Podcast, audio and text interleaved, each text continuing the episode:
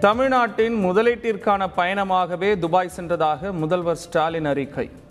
ஐக்கிய அரபு அமீரக அமைச்சர்களுடன் வர்த்தக உறவு குறித்து ஆலோசித்ததாகவும் விளக்கம். மக்களின் நலனுக்காக முதலமைச்சர் ஸ்டாலின் துபாய் செல்லவில்லை என எதிர்க்கட்சித் தலைவர் எடப்பாடி பழனிசாமி விமர்சனம். துபாய் பயணத்துக்கான விமான செலவை திமுக ஏற்றுக்கொண்டுள்ளதாக அமைச்சர் தங்கம் தென்னரசு விளக்கம். மாநில பல்கலைக்கழகங்களும் பொது நுழைவுத் தேர்வு மூலம் மாணவர் சேர்க்கை நடத்த வேண்டும்.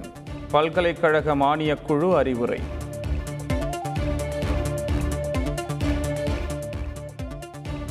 மாற்றுத்திறனாளிகளுக்கு மானிய விலையில் உபகரணங்கள் வழங்கும் திட்டம் அறிமுகம்.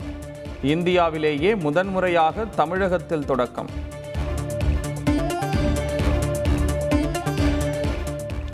நாளை மற்றும் நாளை மறுநாள் வேலை நிறுத்த அறிவிப்பு எதிரொலி. தடையில்லா மின்சாரத்தை உறுதி செய்யுமாறு மாநில அரசுகளுக்கு மத்திய அரசு அறிவுறுத்தல்.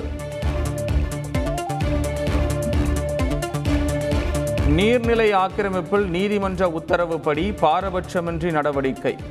அமைச்சர் துரைமுருகன் திட்டவட்டம்.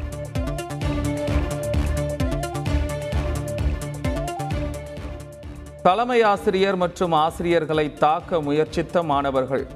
சேலம் அருகே ஆத்தூர் பகுதியில் அதிர்ச்சி சம்பவம்.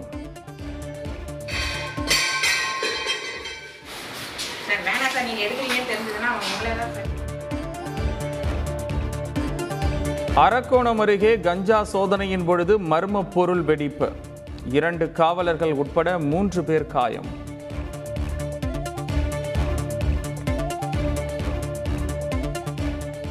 தூத்துக்குடி அருகே நகைக்கடன் தள்ளுபடி செய்ததில் முறைகேடு நடைபெற்றதாக புகார். வில்லிசேரி கூட்டுறவு வங்கியின் செயலாளர் மற்றும் தலைவர் பதவி நீக்கம்.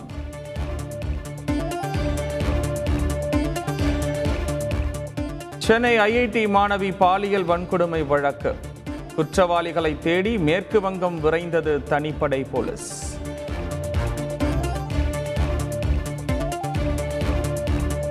மேற்கு வங்கத்தில் எட்டு பேர் எரித்துக் கொல்லப்பட்ட வழக்கில் சிபிஐ அதிகாரிகள் தீவிர விசாரணை. சம்பவ இடத்தில் இரண்டாவது நாளாக தடையவியல் குழுவினர் ஆய்வு.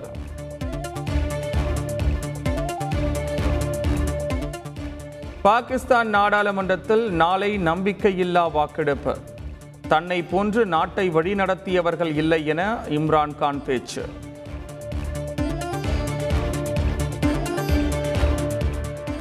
ஐபிஎல் லீக் தொடரில் டெல்லி அணி வெற்றி.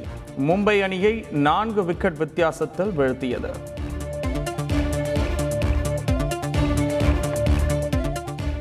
சுவிட்சர்லாந்து ஓபன் பேட்மிண்டன் தொடரில் P V Sindhu champion. Thailand வீராங்கனையை வீழ்த்தி அசத்தல்.